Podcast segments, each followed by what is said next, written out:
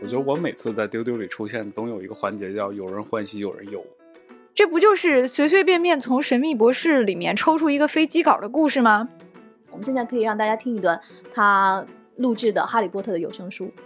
你在观影的时候有一种感觉，就你手里好像握着那个游戏手柄一样，就你看它跳跃的一瞬间，你想按叉，想按方块，想按三角形。我觉得这个项目好啊！你看，这个片子本来是一个普普通通的英国动物世界，对吧？非洲的大草原上，然后响起了大家熟悉的声音，结果是油炸树。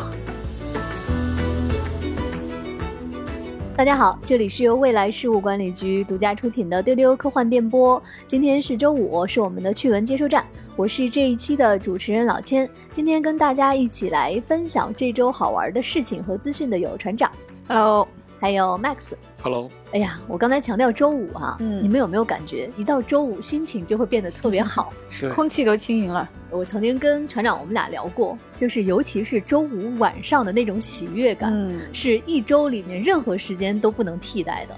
对，就是在周五晚上，就连写作业都觉得变容易了，就是这种感觉。就是周五晚上加班也开心，干什么都开心，是一种有盼头的开心。就是你知道，你接下来会有很多好玩的事情等着你那种开心。嗯，对我最近的周五晚上的开心比较特殊，它还包含了新的快乐，就是我现在每天都盼着回家，盼着下班是吗？对，盼着下班回家，因为搬新家了。哦，对。来恭喜船长的乔迁之喜，耶！所以今天要分享的就是搬家的日常。之前房子是一个住了三年的一比较旧的房子，然后那房子就是旧到你怎么打扫都打扫不干净，就它已经是那样了。对，就是包括那个瓷砖的缝儿啊什么的，就是我再怎么搞卫生都觉得它是脏的。然后呢，这个新家就特别棒，它是精装修的啊，好像自己买了房子一样，就是仿佛这个房子是我自己买的，特别开心。然后感觉我账号升级了，我有了一套的新装备、新皮肤和新道具。你回家以后就想把所有东西都试一遍，就因为连水龙头都是新的，你就。就是什么什么门把手啊，都是新的。我回家就把所有东西全摸一遍，就是开个水龙头都很快乐。就像我终于不用在动森里面搞装修了，就是 我终于可以实地的去自己搞软装。动手还挺快乐的，就是换窗帘啊，然后买地垫啊，然后就因为那个新家风格比较统一，就是我连洗手液瓶子都想买配套的哦。你在旧的的细节，就是这个环境逼迫你不得不这样做，然后你在旧家里完全没有这种想法，因为就脏就脏嘛，就那样，就一下子感觉生活开始发光一样。对，就是终于想要在屋里认真的生活，嗯，开心。我觉得我每次在丢丢里出现，总有一个环节叫有人欢喜有人忧。船长 刚搬新家，我现在就要开始找新房子了，因为我的房子就到期了嘛，然后房东就不想续租了，我就要面临着重新再找一个房子的这种尴尬的处境。然后每次找房子都觉得是一种对自己社会经验的一种挑战，都要去绕过很多的弯路，然后。跨过很多的坑，就最后找到一个觉得还能住的一个地方是非常不容易的。像船长现在是有一个让自己很满意、很新的一个房子，我现在就面临着我不知道我的下一套房子长什么样这种感觉。而且 Max 搬家是要带着你的猫一起搬，是不是？啊，对，就带猫搬家真的是一个非常啊，你替它痛苦的一件事情。就猫很紧张，它到了一个新环境之后，新环境的适应，对它就特别紧张，然后。他也不敢到处走，然后你也不敢把它就是真的放在那儿，就是不管它了。所以说，你要先去把它放在那个环境当中，那个让它去慢慢的去适应，然后一点一点的引导它，告诉它啊，你的新的猫砂盆在这儿，你的吃饭的地方在这儿，哎，就跟照顾一个新的小朋友是一样的，他要重新开始一遍。那我知道船长跟 Max 现在你们住的地方都离我们未来局很近，嗯。但我不是，我是住的离公司特别特别远，嗯，通勤时间非常长，就经常是我和船长一起下班，对，船长已经到家了，钱老师还没走到地铁站，对，还没有开始这一段旅程，对对对，船长的旅程已经结束了。钱老师每天有很长的一段时间都在地铁上度过，嗯，那你在地铁上就是通勤路上都会干什么呢？我前两天看了一篇文章，就是说你的生活质量其实是。由你的生活的那些剩余的时间决定的，嗯，比如说，可能大家都在一起上班，但是你的生活到底是一个什么样的状态？可能是下班之后你怎么去调节那个时间？哎，呃，我呢是因为通勤时间特别长，所以说我一半的阅读时间都放在了在上下班的路上。嗯嗯，我会在上下班的路上看书，这个就是之前给大家讲的，我和李不成每周都要组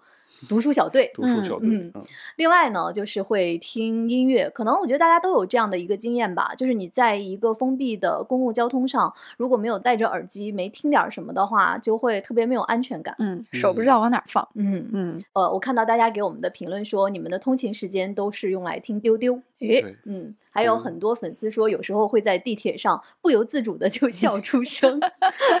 但是作为丢丢主播啊，这个是我觉得特别遗憾的地方，因为基本上每一期节目在上线之前我都听过。嗯然后说到这儿啊，我就想到，其实住得远和住得近，就看你怎么去把握这个时间。嗯我之前给大家在节目中推荐过一个剧叫《广告狂人》，我说这个剧从生活上到职场上到很多的选择上，都给我很大的一个醍醐灌顶的教育意义。哦，怎么讲？我就记得在第一季里面的时候，他有一个主角叫 Peggy，他们的这个广告公司啊，其实是在纽约的曼哈顿，但是他家呢是在离曼哈顿特别远的一个区。这个女孩呢，她就和妈妈和姐姐一起住，然后每天上班通勤就很久。这个姑娘就决定说，她要自己出去租房子，在嗯公司附近，在曼哈顿租一个公寓。她妈妈就问他说：“你这样生活成本太高了，在曼哈顿租个公寓得多贵呀、嗯你上下班不就比人家就是单程多一个小时吗？你回来跟我们一起住，省下好大一笔租金。这个女孩就给妈妈说：“我上班比人家多一个小时，下班比人家多一个小时，这样算下来，我比公司的同事每周多上一天班。”好有道理。哇！我听到这句话，我觉得简直是太棒了，这个深刻的认识。对，就确实是这样的，因为就我曾经也经历过一段超远距离通勤的这样一段工作的时间。就我当时初来北京，人生地不熟，就租了一个天通苑的房子。然后我当时上班的地点是在这个海淀，然后要到海淀黄庄下车，就每天上地铁和下地铁的这个出入时间，就感觉被揍了一顿的感觉，就人特别的挤。然后同时你在那个狭窄的空间当中，其实你看手机都看不了，你只能戴着一个耳机听歌。就那段时间，每天到家之后就特别的疲惫，因为上了一天班之后特别疲惫，然后挤地铁跟人搏斗又很疲惫。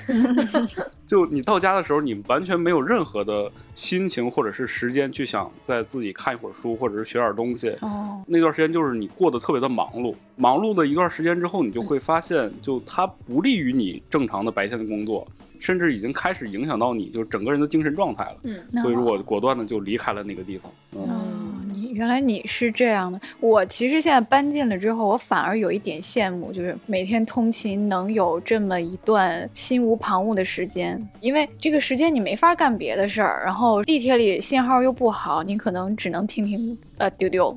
啊，或者 只能拿一本纸书来看，所以他是每天强迫你有一个空白的时间干一点休闲的事情，要不然离家很近的话，比如我提溜电脑回家，五分钟走到了，我回家之后立刻就开始干活，就感觉生活和工作的场景无缝衔接，反而没有一个强制的时间段让我放松一下。所以你看，不管住得近还是住得远，不管是新家还是要搬家，大家都是有人欢喜有人忧啊。哎嗯对，所以正在听丢丢的你，呃，关于通勤的路上有没有什么故事可以跟我们分享？欢迎大家来给我们留言哦。嗯，也欢迎你在通勤的路上听丢丢。刚才呢就是我们的分享环节了，接下来看看这周有哪些好玩的资讯。本周的资讯关键词有《星际迷航》《神秘海域》以及《海底两万里》。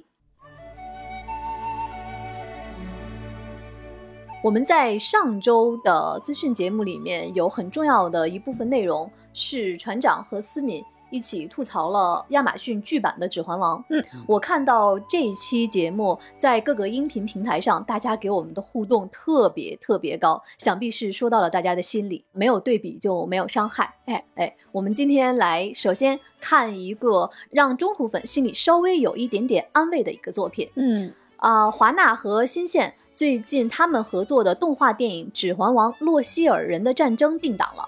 会在二零二四年的四月十二号在北美的院线上映。最近呢，这个片子发布了一张洛汉的概念图。那为什么要发布洛汉的概念图呢？船长可以给我们讲一下。之前我们在播客里说过，这个片子呢，就是讲的呃洛汉的故事，讲的是他历史上的第九任国王的。叫做海尔姆的故事。对，传说这个国王是一个力大无比、性情严厉的，但是是在洛汉历史上非常具有传奇色彩的一个领导者。就是在这个《指环王二》里面那个有名的圣盔谷战役啊，就是这个圣盔谷 Helm Steep。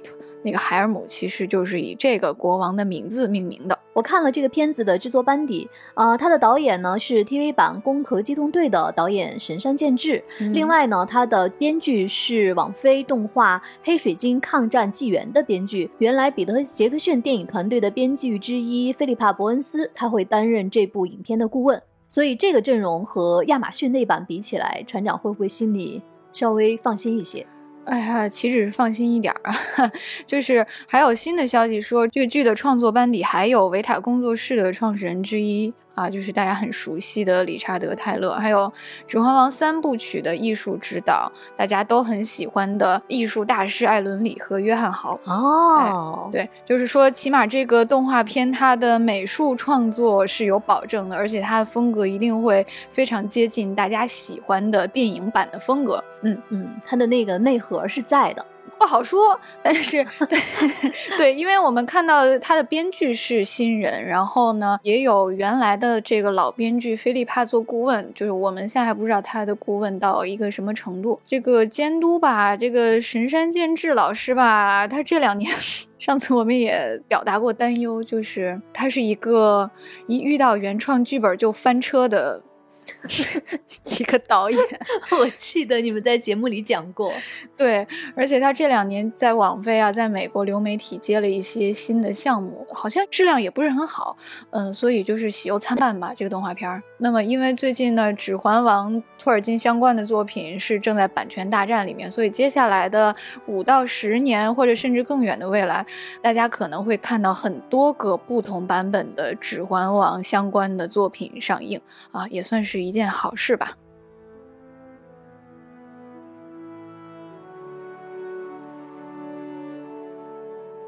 说完《指环王》，我们来看《星际迷航》。最近我们看到消息说，《星际迷航》的新电影要来了，预计会在今年年底前开拍。那这个作品呢，是由《旺达幻视》的导演马特·沙克曼执导的。原来的那些卡斯啊，包括克里斯·派恩、佐伊·索尔达纳、西蒙·佩吉，他们都会回归。但是目前还不知道契科夫这个角色是否会重新来选角。说起来，《星际迷航》我们在今年春节后给大家安排的第一期节目，就是在新年启航之际，嗯，我们一起去探。索新的边疆，嗯啊，这期节目我看收到了好多粉丝的好评。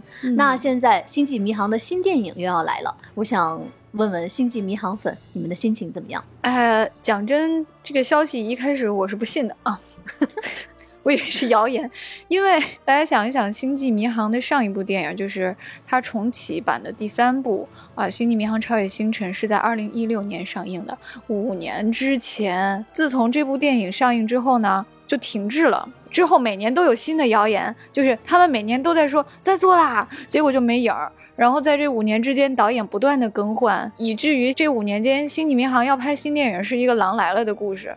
所以得知这个消息，我再三查证，终于确定这次大概终于不是新建文件夹了，而是是真的经过了漫长的筹拍期啊，已经开始动工了。之前这个电影有消息说它会定档在二零二三年的十二月二十二号在北美公映，那它是不是会再推迟？这是不是一个又在吊大家胃口的时间？我们拭目以待。来看一个新剧的消息。最近，由知名编剧、大家昵称叫“魔法特”的 Steven Moffat，他编剧的 HBO 剧版的《时间旅行者的妻子》发布了几张新的剧照，会在今年春季播出。《时间旅行者的妻子》这个新剧呢，它其实是改编自奥德利·尼芬格的同名小说。在这个剧集里面，会由罗斯·莱斯利，也就是在《权力的游戏》中扮演火吻的那位女演员，她来扮演女主角。而男主角是由提奥。詹姆斯来扮演的。之前我们也在这个元宵节和情人节那一期里面讲过《时间旅行者的妻子》啊，是钱老师特别喜欢的一个。嗯，他的电影版钱老师特别喜欢，是吧？对。其实看到这个改编新剧的消息，我乐了。大家还记得在我们今年初的时间线会议吗？未来局的内部会议，老易的时间线报告就有关于《时间旅行者的妻子》要改编新剧的内容。从这个点上，老易的这个时间线的观察是非常非常准确的。嗯，那说到目前的这个剧的制作阵容啊，我看到一个评价说这个是特别适合魔法特来改编的故事。对，因为魔法特是神秘博士的编剧之一哈，所以他这个时间旅行者的妻子这个设定呢，就是男主人公患上了时间错位症，他就在妻子的时间线里面不断的反复跳跃，并且无法控制自己出现在他生命中的时间，就是这不就是随随便便从神秘博士里面抽出一个飞机？稿的故事吗？就是这个改变对他来说，感觉不费吹灰之力，驾轻就熟，是不是？对，HBO 改编的这版《时间旅行者的妻子》其实是有原著的，嗯。然后我在很小的时候其实是看过这本小说的，看的时候很小，那个书很大。然后我是在洗脚的时候抱着那本书看的，然后就那个手就没有拿稳，那个书就掉进了那个水盆里。后来就把它我就放在一边晒干了嘛，然后我就把它后来一点点的看完了。直到很多年之后，然后我在家里清理这些老书的时候，我就把那个书又打开了，然后我就仔细的翻页的时候，就发现很多书页是粘在一起的。嗯，然后我就。想到了，原来我当时看这本书的时候，因为它时间跳跃的那种讲述方式，我其中很多页粘在一起，我根本都没有看到，就直接就没有撕开，把那一页就翻过去了，但完全没有影响到我去阅读这本书，就感觉它那个时间跳跃和那个中间的段落的缺失，就有一些时间线被你忽略了，对，就被直接被忽略掉了。哦，因为这本书我也看过，它的每一篇上面都有一个日期的标记，对对对。那你看的时候，哦，倒也是，因为它那个日期本来就是跳来跳。跳去的，你也不觉得跳过了哪一天，是不是？对，所以特别神奇。我就这样把这本书看完了。那你发现这个事情之后，你又把那几页都掀开，再重新从头到尾看了一遍吗？并没有，因为我觉得这个故事在我脑海当中那个是是个连贯的顺序，就 是它也不影响我。我觉得缺失了就缺失了，可能这个是独属于我自己的关于时间旅行者的妻子一个版本。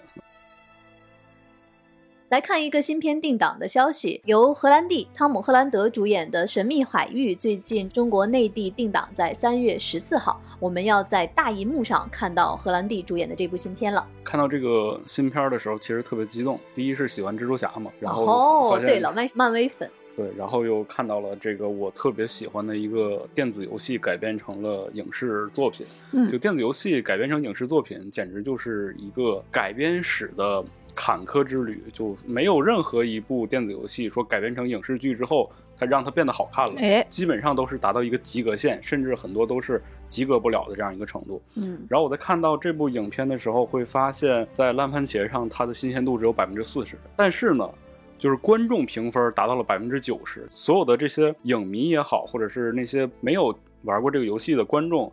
进到电影院之后，发现这部电影都特别的好看，我就觉得这个信心更增加了一些。而且它的首周票房已经超过了一亿美元，就全球的首周票房已经超过了一亿美元。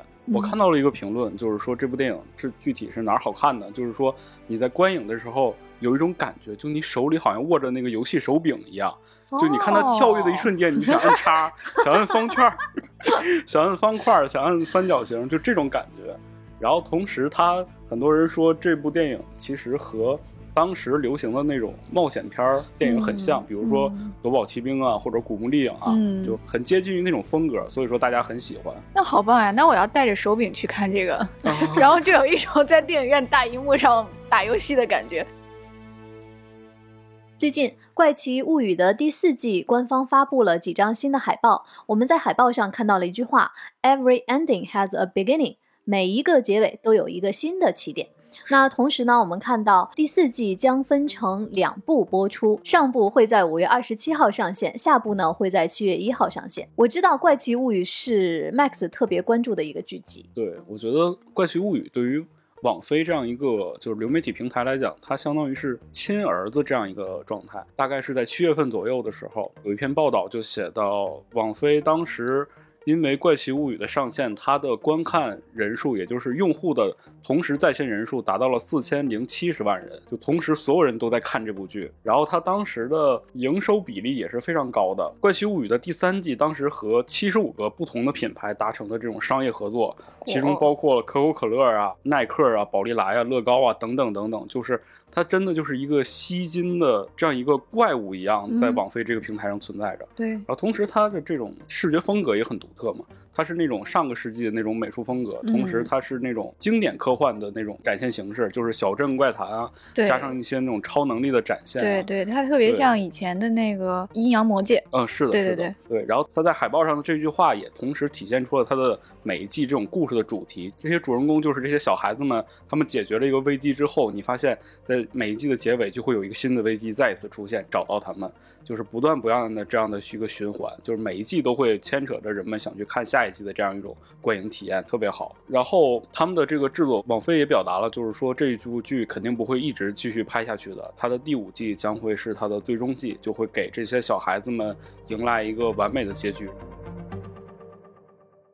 来看一个新的纪录片的消息。最近，《哈利波特》的原著作者 J.K. 罗琳和大家昵称为“油炸叔”的著名演员 Stephen Fry 一起录制的 BBC 纪录片《神奇动物：一段自然史》发布了预告片。在这个纪录片里呢，J.K. 罗琳和油炸叔将一起讨论罗琳书中神奇动物的灵感。起源和神话，包括有中国龙、美人鱼、独角兽等等。他们呢，也将在现实世界的麻瓜动物王国中探索长尾猴、独角鲸、海牛等自然生物的奥秘。我觉得这个项目好啊！你看，这个片子本来是一个普普通通的英国动物世界，对吧？非洲的大草原上，然后响起了大家熟悉的声音，结果是油炸树。对，不但有油炸叔来给你讲非洲大草原又迎来了春天，而且他每季还会用《哈利波特》里的神奇动物作为开头，整个非常合适。因为罗琳写这些神奇动物也是从现实的这个生物身上去取材嘛，然后又可以讲神话，又可以科普自然知识，就好，特别好。对，普普通通。但是有了独特的视角和策划就不一样了。嗯嗯，呃，说到油炸叔啊，他虽然没有出演过《哈利波特》，嗯，但是他录制过《哈利波特》的有声书，而且他个人和罗琳是非常非常好的朋友。我不知道大家的这个感受啊，我特别特别喜欢油炸叔的口音和他的声音。嗯大家可以听一段，我们现在可以让大家听一段他录制的《哈利波特》的有声书。Harry Potter and the Philosopher's Stone by J.K. Rowling. Chapter 1 The Boy Who Lived. Mr. and Mrs. Dursley of number 4 Privet Drive were proud to say that they were perfectly normal, thank you very much. They were the last people you'd expect to be involved in anything strange or mysterious, because they just didn't hold with such nonsense. 怎么样？感受到了吗？哎呀，非常非常迷人，好听的声音。